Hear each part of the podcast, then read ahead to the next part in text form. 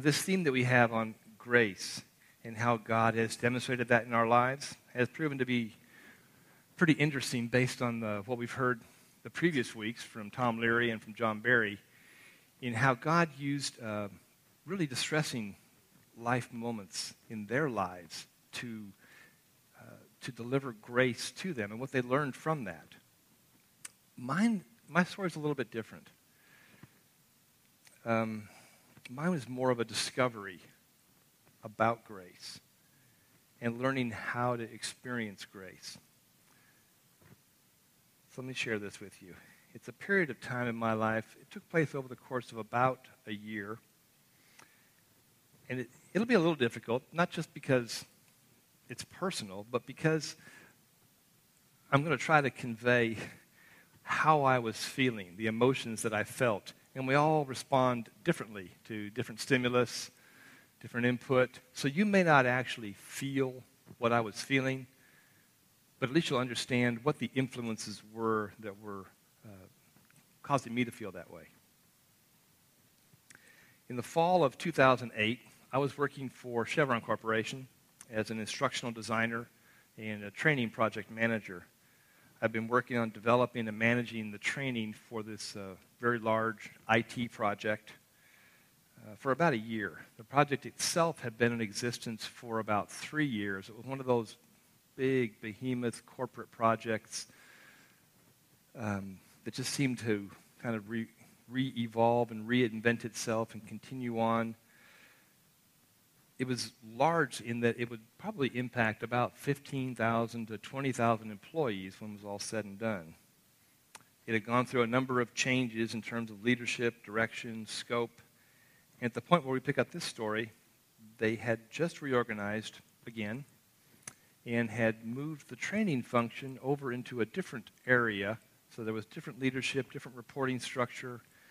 And that's when it, my job began, began being much more difficult. Um, it made the work more cumbersome. It made things less efficient in terms of communication among team members. Now, in all the jobs I'd had in the past, I'd always felt very confident in my abilities to meet or exceed the expectations that my managers had or the, the customers that I was developing products for had in me. And uh, now I was, I was struggling, struggling to meet deadlines for deliverables. And in some case, instances, even the quality of my work was coming into question. And these were things that were very uncomfortable for me. It was about this time that I got a phone call from my brother, and he had just received a call from my mom's friend to let him know that my mom was being admitted to the hospital for tests. Uh, just to give you a little background, my mom was 72, lived alone in her home in northwest Arkansas. My dad had retire, uh, retired. He had passed away. He really retired. he had passed away in 2001. and even though my brother lived four hours away. He was the closest. I was in California, another brother and sister in Florida. So, in terms of being able to respond, Steve was the closest. So, he was calling me to t- let me know that he was leaving and that he would drive to Bentonville and give me a call from there and let me know what was going on. So, unbeknownst to my brother and I, the events that led to her being in the hospital actually began about a month earlier than that. My mom had been delivering Meals on Wheels for years with her friend T.G. Carroll. T.G.'s a lady, it's Thelma Gale. She just doesn't like Thelma Gale, so she calls herself T.G. A couple of times while driving, my mom appeared confused, almost lost. And this is in a small town that she'd lived in for over 40 years. So, without any other symptoms, they just both kind of laughed it off like it was a senior moment and didn't pursue anything. But a couple days prior to this, she couldn't figure out how to get her seatbelt off. It just, the cognitive abilities just weren't working. That's when they decided there's something really wrong here. need to have some tests run. So by the time that TG called my brother, they'd already run some tests. Um, they had discovered that she had three brain tumors. That's what was causing the, uh, the cognitive problems. Um, and the further testing that they wanted to do was because uh, brain cancer is very it's very rare that it's the primary source of a cancer. So they wanted to look, they felt pretty confident that if they looked somewhere else in her body, that they would find other cancer that would really be the primary source. And they did. They found tumors in, in her lungs. And uh, the lung cancer had spread, had metastasized into, the, uh, into her brain. So this is all, it's a lot for her to take in in a very short period of time. It, it didn't, usually you, or not usually I guess, but sometimes you get symptoms that occur over a period of time and it gives you a chance to kind of prepare yourself for it. But seemingly within a matter of a week, she went from feeling pretty much okay, normal, healthy, to where the doctors had just informed her that she had stage four cancer. So from that point, my focus became doing whatever I could do to support her. Now, being in California made everything difficult because I was having to do everything remotely. But um, her friend TG was really a godsend. She was, she was always there to help, just over and beyond what you could ever imagine. so my mom got set up with an oncologist, and they, they looked at uh, her situation, assessed her health, and decided that they were going to uh, do a course of radiation treatment on the, uh, on the brain tumors to try to stop the growth there and, and shrink them to the point where they could um, then do some chemotherapy on the, the lung cancer. So they began doing that. Um, we got her set up with in home health care um, from the start, we decided, actually, she, she decided that she wanted to stay home. As much as, if at all possible, just stay home. She didn't want to get into some kind of a, a hospital or a, uh, a care facility. Um, so initially, we had her set up with just uh, an in-home uh, care uh, or day, daytime.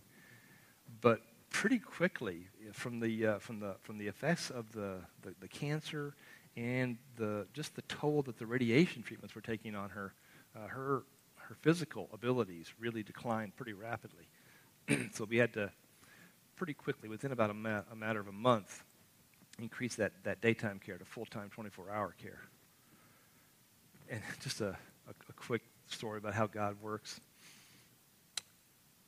TG and I were looking uh, her locally, and me doing web searches how to find a, uh, uh, an elder care service. And she came up with one that she found from some networking. Um, she contacted them, made arrangements to meet with the director and just kind of screen them. And she found out that the person who ran the service was the music minister, the, the wife of the music minister of the church that my mom attended. So it all kind of came together, worked out wonderfully.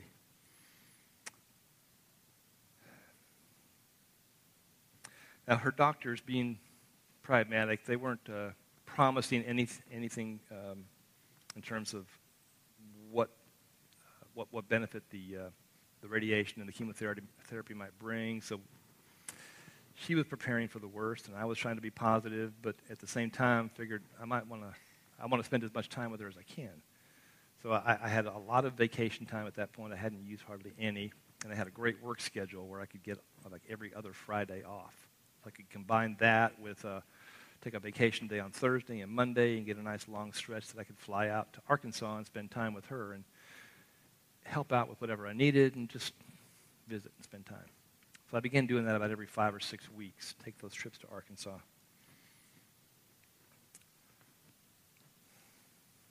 The radiation helped a little bit on the, um, on the brain tumors. It stopped the growth, shrunk them to the point where they felt like they could now uh, focus on the, on the lung cancer with the chemotherapy, but her, her physical strength had really deteriorated, and they needed to take a break from the radiation, let her build up her strength to the point where she could uh, take on the, uh, the impact that chemotherapy has on your body. It's pretty, pretty strong medication. So they got her to that point. They began the chemotherapy. Um, this was, I don't know, June or so of the year now. And by late summer, it became pretty apparent that the chemotherapy wasn't working. In fact, the, uh, The tumors in her brain had started growing again. So she met with the doctors, and they decided that they would stop all treatment. That was kind of a hard thing for her to, to accept because at that point she, just, she knew it was just really just a matter, it was in the Lord's hands at that point. Um, the cancer was going to continue to spread until it just ran its course and, and it took its toll, which would be her life. So while all this is going on, the job situation didn't get any better. In fact, you know, what, what, what was difficult at first became increasingly difficult because now, now my mind is, is not focused on, on, on work. I'm, I got the problems that I'm dealing with at home, or with, I mean, not at home, but at Arkansas with my mom.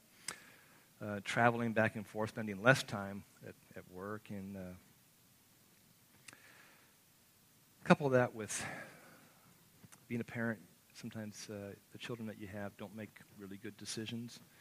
And sometimes those decisions have um, very big impacts, not just ones that cause parental concern, but ones that have far reaching influence. So, without going into any detail, there was the job and those other influences as well. So, at one point, actually, it was the it was a, a, trip in October that I had taken out to Arkansas. I was sitting in the, the airport waiting to catch my return flight back here to Chevron, uh, back here to Chevron, back here to California. Yeah. I got a call from my manager, and she was informing me that she had just received a call from the project manager, and they let her know that they no longer needed my services. Now, I, I didn't get fired from Chevron, but I got removed from the project. They decided they were going to take the training in a different direction. And that was sort of a nice way of saying, what I was developing wasn't meeting their needs. And that was hard to, that was, that was hard to accept. Um, just speaking as a guy, a, a lot of our, a lot of our, the value that we place in ourselves, our self-worth, comes from our jobs and doing them well. And when someone tells you that you're not doing your job well, it, it it's hard to handle. so that was, that was hard. I still had a job. I went back to a job. It was just something different. Um, and a couple weeks into that, I got a phone call from TG saying, You need to come now. It looks like your mom might not make it through the night. So I called my brother. My brother, who lived in Oklahoma City at the beginning of this, had moved to Alaska. So I, I let him know because um, it's, much, it's much easier to get a flight from California to Arkansas than it is from Kotzebue, Alaska. so he had to make arrangements for that. I called my brother and sister in Florida, let them know, and then I, I traveled uh, to Arkansas, and thankfully, God was gracious. When I got there, she was still lucid enough where she recognized who I was. We could talk. She was kind of in and out of being alert. Um, but she did know who I was. We had a conversation. So that was, that was satisfying. But that was, that was the last, from, from, that time until she passed away, that was the last time she recognized anybody. So um, I felt a little sorry for my brother because he, got, he arrived the next day. And you know, they spent time with her, and she was alert, but you could just see that there was, just wasn't that recognition. Um, my uh, brother arrived, from Florida the following Monday. He and I met with the funeral director, the, the director of the funeral home. We met with uh, my mom's pastor to arrange the memorial service. And then I just kind of busied myself, uh, meeting with friends as they came to visit her, um, building a video to play at her memorial, uh, writing the obituary and uh, the biography that would accompany the, the memorial, and trying to collect my thoughts and put something down on paper so that I could speak in a somewhat coherent manner at her service as well. Um, I arrived on a Friday. She lived on for another week. And then on November 6th, she went to be with the Lord. I remember it, it was late in the evening, and since we had hospice, the hospice nurse had to come out. she took care of all the uh, all the paperwork and all that kind of things. But I had to we had to call the, the funeral home, and I don't know how it is in the rest of the country, but in Bentonville, if you if somebody dies at home, you have to call the police and have them come out and certify that it wasn't anything other, other than just a natural death. So by the time the, the hospice and the funeral director and the police left, it was quite late in the evening. Uh, even so, I was, I was still up pretty early the next day. And uh, as I said, we were, we were at my mom's home. There were other people that were there, uh, but nobody else was awake yet.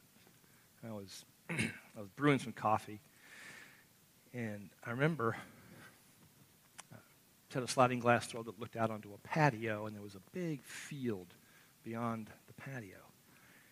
And I was just standing there, just kind of staring absently out into that field, not really thinking about anything, and just as clear as could be. Now, this, don't get me wrong, God didn't speak audibly to me. There was no burning bush or anything, but just as clearly as if he was speaking to me, I, I saw in my head,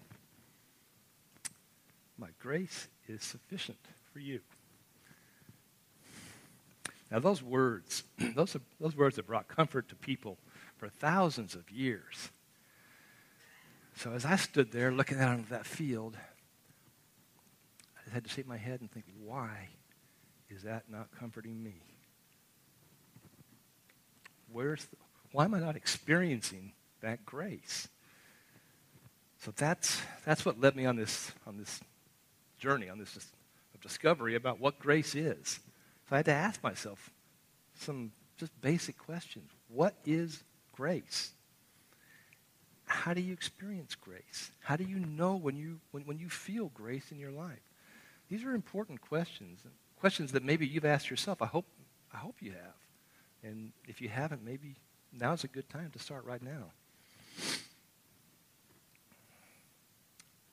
When you hear things like, you're saved by grace, and my grace is sufficient for you, the importance and the weight that those things carry should prompt you to, to pursue the, the same path that I went on and just discover what grace is. So we're going to do that this morning. The first question that we have to answer is what is grace? According to one writer, grace is the most misunderstood concept in Christianity. So if you don't have a really firm grasp on what grace is, well, you are in the midst of a lot of company. So don't feel alone. And it could very well be true because of the way that, it, because of the word that the, the biblical translators used. The Bible wasn't written in English, obviously. It was written in a combination of languages, one of which was Greek. And so when they came across this Greek word charis, they said, well, the right word to, to use for that is grace. Well, if you look up grace in a dictionary, lexicon, words online, whatever you use, you're going to see a number of um, definitions. And usually they're, they're listed in terms of what's most frequently used, and then the, the, the definitions that are further down the line are the ones that are less frequently used. So when you read the definition of grace, the first one is elegant or beauty of form, manner, motion, action. That's what's most commonly used. That, that, that's the word. When, when grace is used, that's, that's the idea that it most commonly conveys. Well, that's not the biblical idea of grace. The next one down is pleasing or attractive. It's still not the right quality. You have to come down to the third, and now you hear favor or goodwill. Now we're getting more in line with what the real biblical concept of grace is it's God's favor. You're saved by grace. Insert the word favor in there. God favored you, and that's why you're saved. When He gives you grace, He's giving you His favor, He's giving you His goodwill.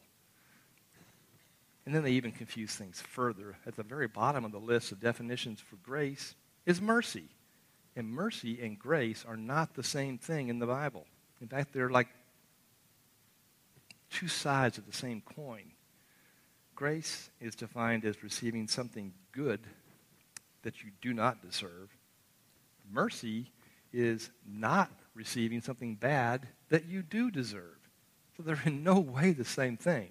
They're related, it can be those two sides of the same coin, but when you put them in the same definition, you just blow it out. So it's not surprising that people have a, a tough concept with understanding grace. the first thing to keep in mind when trying to understand the concept of grace is that it's an essential characteristic of who God is in his very nature. When we read a verse like uh, John 1:17, "For the law was given through Moses, grace and truth came through Jesus Christ." Sometimes people see the God of the Old Testament and the God of the New Testament as different. The God of the Old Testament brought the law, and the law was hard and cold. And then the God of the New Testament brought grace. And that, it's, that's a, it's a dangerous picture to paint in your mind because God is the same from end to end. Nehemiah 9:17 says, "They refused to obey and were not mindful of the wonders that you performed among them, but they stiffened their neck and appointed a leader to return to their slavery in Egypt. But you are a God ready to forgive, gracious and merciful, slow to anger, and abounding in steadfast love, and did not forsake them." Ephesians 1 5 through 6 says, He predestined us for adoption as sons through Jesus Christ according to the purpose of his will, to the praise of his glorious grace. God is a gracious God from end to end. It's who he is. You can't take grace out of God and still have God be God. He is a gracious God. We see these same characteristics described to Jesus in John 1:14 says, "And the word became flesh and dwelt among us, and we have seen his glory, glory as of the only Son from the Father, full of grace and truth. So you see that grace is an essential part of who God is. Now, next, in order to better understand grace, let's look at how it's manifested. Now, here is where our Catholic brothers and sisters can actually help us, because they break him down into they break grace down into two, two categories, and they teach it in their catechism. They refer to the first as sanctifying grace and the other as actual grace. I don't think that's a very good term, unless they have some reason for using it. I don't see. I think sanctifying grace is just as actual or actualized as what they call actual grace. Think of realized grace. Maybe that helps better. Um, they do get a lot of things wrong with how grace is manifested, but I like the, the fact that they put it in those two categories. I think it's helpful for us. Ephesians 2 8 and 9 say, For by grace you've been saved through faith. And this is not of your own doing, it is the gift of God, not as a result of works, so that no one can boast. Salvation, sanctifying grace, is by grace, and it's the sole work of God alone. There's nothing that we do, it's not as a result of works, it's a one time event. It doesn't happen over and over again. Now you contrast that with what I referred to as realized grace. You read uh, Romans 1 7. It says, To all those in Rome who are loved by God and called to be saints, grace to you and peace from God our Father and the Lord Jesus Christ. Every time you read that, they're expressing grace to you. It's not a one time event. Hebrews 13 9. Do not be led away by diverse and strange teachings, for it is good for the heart to be strengthened by grace, not by foods which have not benefited those who devoted to them. You need strength when you're weak, and grace gives you that strength. It's an ebb and flow. 2 Timothy 2 1 says, You then, my child, be strengthened by the grace that is in Christ Jesus. In 1 Peter 5.12, by Silvanus, a faithful brother, as I regard him, I've written briefly to you, exhorting and declaring that this is the true grace of God. Stand firm in it.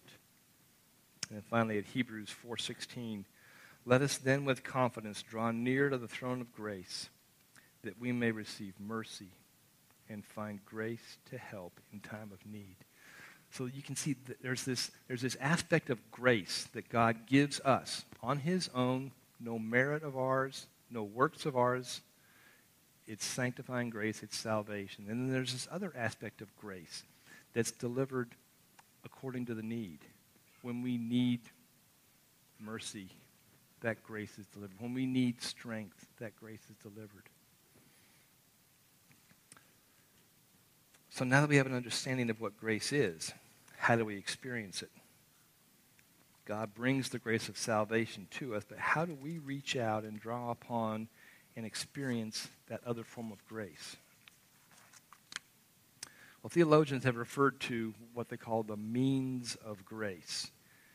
And it's pretty simple, and they, they, they, they, they give it a very apt name because what they're describing is the means by which God delivers or dispenses that grace.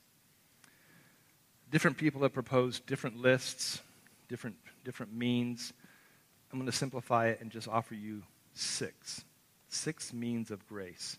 They're not listed in, in, in any priority. the first we've already talked about briefly it's the gospel. The hearing of the gospel brings salvation, and preaching the gospel is to be used by God as a means of grace. That's that sanctifying grace. Next is baptism. When you're baptized, you're demonstrating that you're leaving your old life behind, that you've died with Christ, and you've been raised up in newness of life. God uses that act as a means to impart grace to you. But these baptisms are very public events. It also imparts grace to the people who are witnessing that baptism. For the person being baptized, it's a public expression of your allegiance to Christ. For those witnessing, it's a means of grace to them as well. I haven't witnessed a baptism for as long as I can remember where there hasn't been a spontaneous burst of applause as that person comes up out of the water. It's as though that grace is just welling up inside you and looking for some kind of release. Amen. Hallelujah. Praise God. Those are all appropriate, as is applause. And it's that, that delivery of grace to us. The Lord's Supper. When we celebrate the Lord's Supper, we remember the sacrifice that Jesus made for us. It's both a solemn and a celebratory time. We can't help but be humbled and saddened as we think about how God made the ultimate sacrifice on our behalf in offering up his son to suffer the punishment that was rightfully due to us.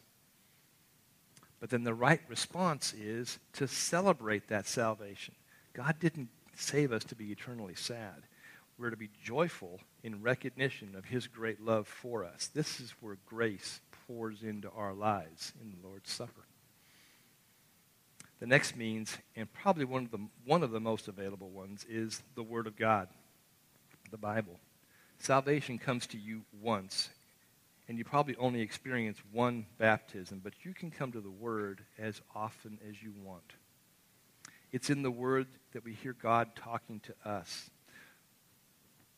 It's here that we're made wise by His counsel. We can meditate on the Word and worship Him. We can be taught from the Word and have our lives enriched. The preaching of the Word can exhort and encourage us to draw closer to God in our daily lives.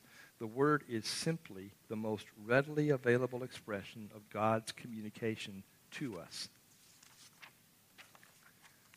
A prayer is our time to talk with God. It's where we pour out our hearts, where we plead for the salvation of people that we love. This is where we praise God for all He's done and all He will do. We offer intercession and we thank Him for how He cares for every aspect of our lives. Prayer can be done wherever and whenever we desire. It can be in our bedroom before we go to sleep. It can be in a living room when we meet with friends. It's often at dinner at the dinner table as we give thanks. We can pray on our commute to work. We can even pause and offer a quick prayer while at work. Prayer can be corporate, like we've done this morning. It can be offered in small groups, but most often it's offered individually, in private. So pray without ceasing. It's your most accessible means of grace. Fellowship can sometimes be neglected and not regarded as the powerful means of grace that it is. This is where we get to be used by God to minister in the lives of the people that God brings us into contact with. Fellowship can take place here on a Sunday morning, but it's, it's difficult because we're here to worship, and sometimes we get hurried and we're rushed on our way out, and we can't really have a deep, meaningful fellowship with somebody. But we do have a really good opportunity here in this, in this church body. It's called small groups. They're designed for fellowship and for, for facilitating the flow of grace from God into the lives of the other people who fellowship with us. We're just pipelines for grace in that respect. So don't neglect this important means of grace in your life. So now that we know what grace is and how God dispenses it, how do you experience it? And what's this thing about grace and weakness? I titled this sermon Grace in Weakness because you can know and understand everything we've looked at so far. If you were to leave right now with no other understanding of grace, you wouldn't be able to experience it. If you don't come to God in weakness, you will not experience grace. Behind me here, and if you want to look in your Bibles, 2 Corinthians 12, verses 10, 7 through 10 says, So to keep me from becoming conceited, because of the surpassing greatness of the revelations, this is Paul talking, a thorn was given me in the flesh, a messenger of Satan to harass me, to keep me from, being, from becoming conceited. Three times I pleaded with the Lord about this, that it should leave me, but he said to me, my grace is sufficient for you, for my power is made perfect in weakness. Therefore, I will boast all the more gladly of my weaknesses, so that the power of Christ may rest upon me. For the sake of Christ, then, I am content with weaknesses, insults, hardships, persecutions, and calamities. For when I am weak, then I'm strong. This thorn that Paul pleaded with God to remove was not some kind of superficial annoyance. It wasn't just a little minor distraction. He describes it as a messenger from Satan. Now, it helps to keep in mind who Paul was, because this is the guy who five times received 40 lashes minus one, three times beaten with rods, one time attacked by a mob who threw rocks at him until they thought he was dead three times shipwrecked, adrift at sea for one and a half days, on frequent journeys in danger from rivers, in danger from robbers, danger from my own people, danger from Gentiles, danger in the city, danger in the wilderness, danger at sea, danger from false brothers. He was often thirsty and hungry. He lived in the cold and in, in, in the exposure. So when Paul pleaded to God three times to remove this thorn. You know this was, this was a major thing for Paul. And we don't know what this thorn was. And I think that's great that we don't know what it was. God did it intentionally. He didn't say exactly what this messenger of Satan was. Here's why I think he did. This is my own, my own impression. If he told us what it was, then some people could identify with it, and others would dismiss that as saying, oh, that's, that, that's for Paul. It has no bearing on me. We all have some thorn in our side, varying magnitudes. And this same message that was given to Paul, my grace is sufficient for you, for my power is made perfect in weakness, applies to all of us, no matter what that thorn is. The lesson we need to learn is the one that Paul learned. God's strength is manifested in our weakness. The dispensing of His grace in our lives is in direct proportion to the amount of strength we try to manifest on our own. Now, the most common, if subtle, way that we proclaim our own strength is by ignoring God. When we don't read the Word, we say, I'm so strong and so, so wise and have such a deep well of experience to draw upon that I don't need to seek your counsel. When we don't pray, we say, I don't need to acknowledge you as the giver of all good things and the sustainer of my life. I'll take some credit for that myself. Declare your own weakness like Christ did when he was described in 2 Corinthians 13 4. If you flip the page in a lot of your Bibles, you'll see it right there. It says, For he was crucified in weakness, but lives by the power of God. Now, there is no way that the all powerful God of the universe could be described as weak unless he intentionally relinquished that control in submission to the Father and allowed us to kill him.